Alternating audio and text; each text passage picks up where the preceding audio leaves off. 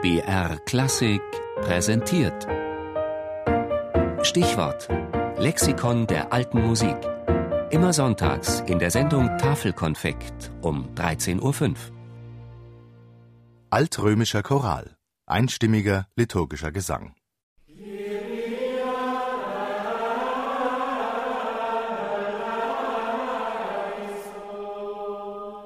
Rom, die ewige Stadt.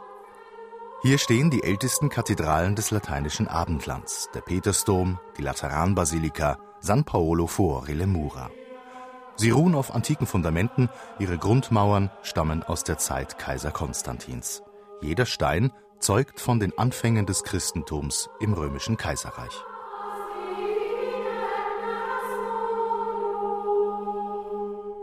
Erst ab dem 11. Jahrhundert allerdings gibt es schriftliche Zeugnisse der Gesänge, die in den altehrwürdigen römischen Kirchen erklangen.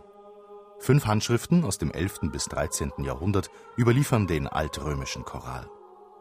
Die Musik in diesen Handschriften zeigt eine eigenständige Tradition im Vergleich zum gregorianischen Choral, den die fränkischen Karolinger im 8. Jahrhundert in ihrem Herrschaftsgebiet einführten und der sich bald im gesamten lateinisch geprägten Europa verbreitete Rom behauptete diese eigene Gesangstradition bis ins 13. Jahrhundert. Wodurch aber hebt sich der altrömische Choral vom Fränkischen ab?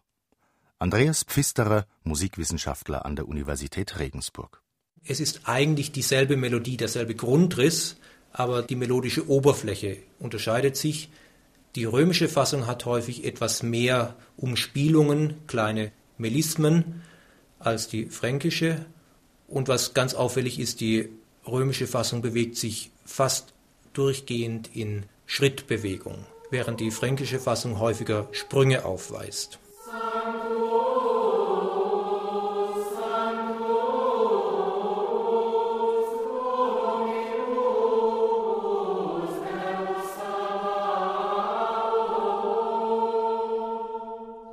Wie aber sind diese Unterschiede zu erklären? Andreas Pfisterer skizziert die gängigen Thesen der Forschung.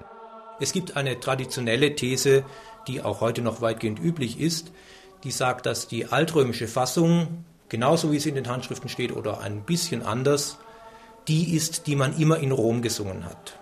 Und dass dann mit dem Export des römischen Chorals ins Frankenreich in der Mitte des 8. Jahrhunderts, also mit der karolingischen Reform, dort eine Art Bearbeitung vorgenommen wurde, deren Ergebnis die fränkische Fassung ist.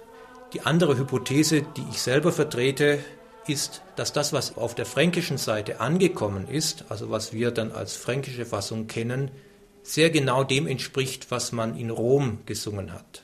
Dass aber in Rom selbst im Lauf der Jahrhunderte bis zum 11. Jahrhundert die Melodie Entwicklungen durchgemacht hat, und zwar Entwicklungen, die gar nicht beabsichtigt waren, sondern eher eine Ansammlung von kleinen Unfällen oder Angleichungen sind. Der altrömische Choral wird auch in Zukunft nie in all seinen Facetten so rekonstruiert werden können, wie er wirklich im 7. oder 8. Jahrhundert gesungen wurde. Die Mosaikstücke in den überlieferten Handschriften aber zeugen von einer äußerst vitalen Gesangskultur, die über Jahrhunderte an den ältesten und ehrwürdigsten Städten des abendländischen Christentums gepflegt wurde